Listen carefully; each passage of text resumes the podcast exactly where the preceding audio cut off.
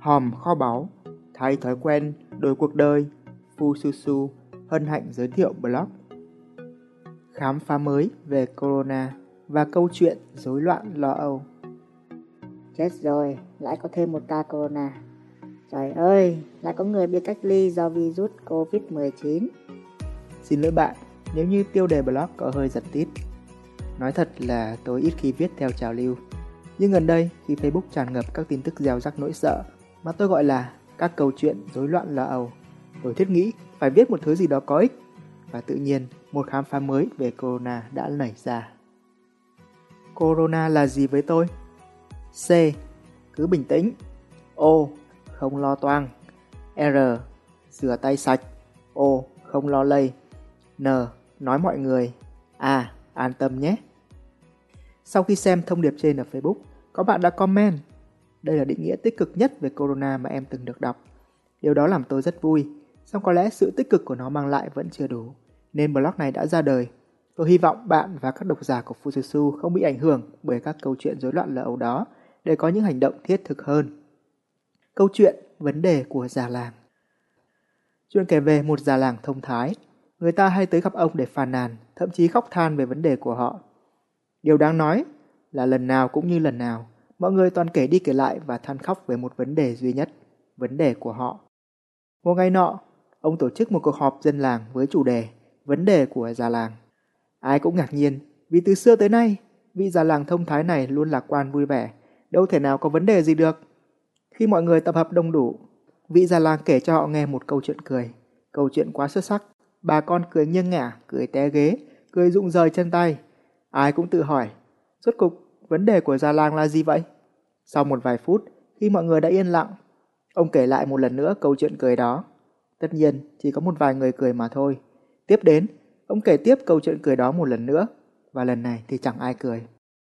Cuối cùng, vị già làng mỉm cười và nói, vấn đề của già làng là, tôi không hiểu tại sao quý vị không thể cười vài lần khi nghe một câu chuyện cười hay như thế, mà luôn có thể khóc than vô số lần cho một vấn đề duy nhất, cho những chuyện đã xảy ra hoặc là chưa tới. Dân làng nghe vậy sực tỉnh. Họ nhận ra rằng than phiền, lo lắng, khóc than cho những chuyện đã xảy ra chẳng giải quyết được vấn đề gì, mà chỉ lãng phí thời gian và năng lượng.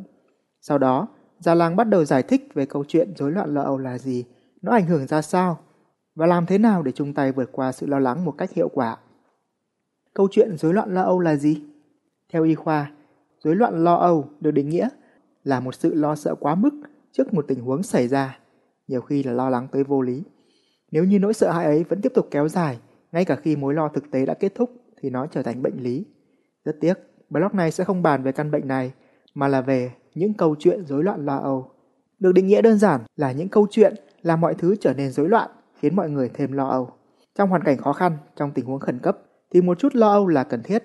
Nó là dấu hiệu của não bộ cho thấy chúng ta cần phải cẩn trọng hơn trong hành vi của mình. Chỉ vậy thôi, không hơn không kém. Song cái khổ ở đây là tâm trí chúng ta có thói quen phóng đại mọi chuyện. Nhớ điều này xảy ra thì sao? Nhớ điều kia xảy tới thì sao?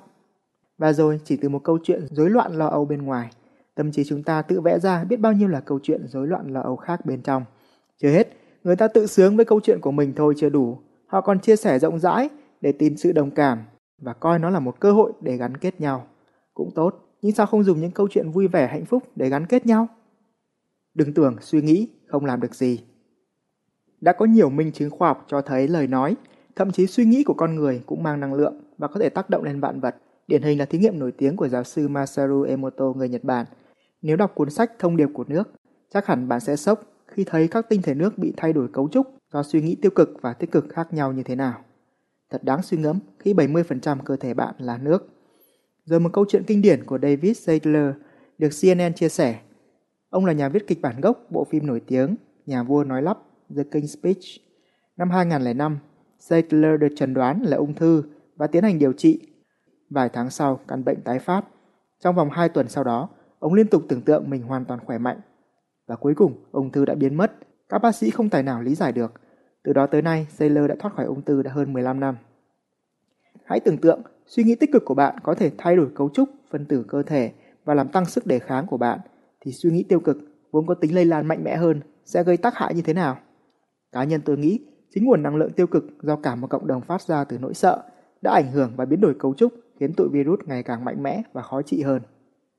Tác hại của các câu chuyện rối loạn lo âu Đồng ý, corona hay COVID-19 là nguy hiểm vì thực tế cho thấy nó lây lan nhanh, ủ bệnh lâu, khó phát hiện và có thể gây chết người. Chúng ta cần một giải pháp, chứ giờ bàn xem nó có phải vũ khí sinh học hay không, đâu có ích gì. Đồng ý là số ca nhiễm ngày càng tăng và chúng ta cần hành động ngay, chứ ngồi đếm số người nhiễm và rồi hoảng hốt thì cũng đâu giải quyết được gì. Ấy vậy mà vì mục đích câu view mà người ta ra sức chia sẻ các câu chuyện rối loạn lo âu kiểu như thế. Chưa kể một số người còn phát tán các thông tin không trung thực, tạo thêm hoang mang cho quần chúng. Thật may mắn là nhiều trong số họ cũng đã bị xử lý nhanh chóng và thích đáng. Song năng lượng do sự rối loạn và lo âu họ tạo ra chắc chắn chưa thể mất đi sớm được. Khi bạn hiểu rằng những câu chuyện rối loạn lo âu chỉ làm tình thế thêm rối loạn, chỉ làm mọi người thêm lo âu và không giải quyết vấn đề gì cả. Khi bạn hiểu rằng chỉ có tập trung vào giải pháp và hành động thì mới thay đổi được tình thế. Khi bạn hiểu rằng mỗi suy nghĩ của chúng ta đều mang năng lượng và ảnh hưởng tới vạn vật xung quanh, bao gồm cả cơ thể bạn, vậy thì hãy đơn giản là hành động bằng cả cái tay lẫn cái đầu.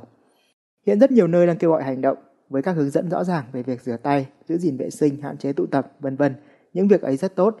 Song còn một vấn đề nữa rất quan trọng là ai cũng bảo phải bình tĩnh, nhưng không ai nói cho bạn biết làm sao để bình tĩnh và làm sao giúp mọi người cùng bình tâm. Dưới đây là một giải pháp, nếu thấy hay, hãy chia sẻ cho mọi người cùng áp dụng.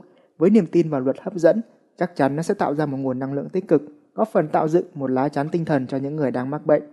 Thậm chí biết đâu, nó có thể thay đổi được cấu trúc phân tử virus, khiến nó hiền lành hơn thì sao? Với cái tay, mỗi lần đọc được các tin tức tích cực, hãy bấm xe. Chẳng hạn tin có người hồi phục, tin về vaccine, các tin vui, các câu chuyện tạo cảm hứng, tạo ra niềm hy vọng.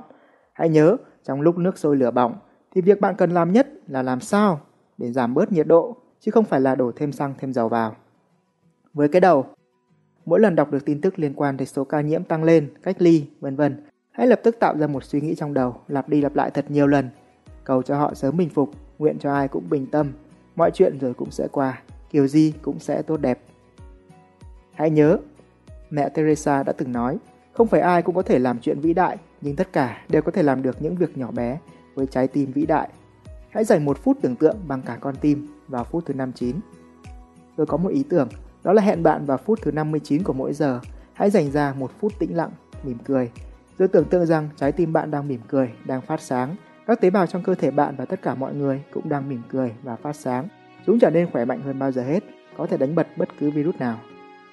Bằng cách này, bộ não của bạn không chỉ được nghỉ ngơi sau khi làm việc cả giờ, mà bạn còn có thể góp phần tạo ra một nguồn năng lượng tích cực và chắc chắn đâu đó sẽ có người cảm nhận được và có thể bình phục một cách diệu kỳ mà không bác sĩ nào lý giải được như câu chuyện của David Saylor bên trên chẳng hạn. Mở ngoặc, còn chúng ta thì biết tại sao, phải không nào? Suy cho cùng, mọi thành công đều xuất hiện hai lần và lần đầu tiên là trong suy nghĩ của bạn. Mọi khó khăn đều được vượt qua hai lần và lần đầu tiên là trong cảm xúc của bạn. Nói thì dễ, xong làm thì toàn quên. Chính vì thế mà tôi đã thiết kế ra bộ thẻ cảm hứng Fususu và các poster tạo động lực để giúp bạn suy nghĩ tích cực hơn, làm chủ cảm xúc tốt hơn, từ đó hạnh phúc và thành công hơn. Không chỉ là lời nhắc nhở bản thân mà đây còn là món quà độc đáo với hơn 10 công dụng thú vị. Hãy Google từ khóa bộ thẻ cảm hứng Fususu và tìm hiểu thêm bạn nhé. Mong tin tốt lành. Tái bút để Fususu tiếp tục sáng tạo, bạn có thể tài trợ cảm hứng bằng một thử thách nho nhỏ. Hãy Google từ khóa câu chuyện rối loạn lo âu và tìm bằng được blog này, bấm vào đó, quay lại đây để comment vị trí Cảm ơn bạn lắm lắm. Ususu mong tin tốt lành.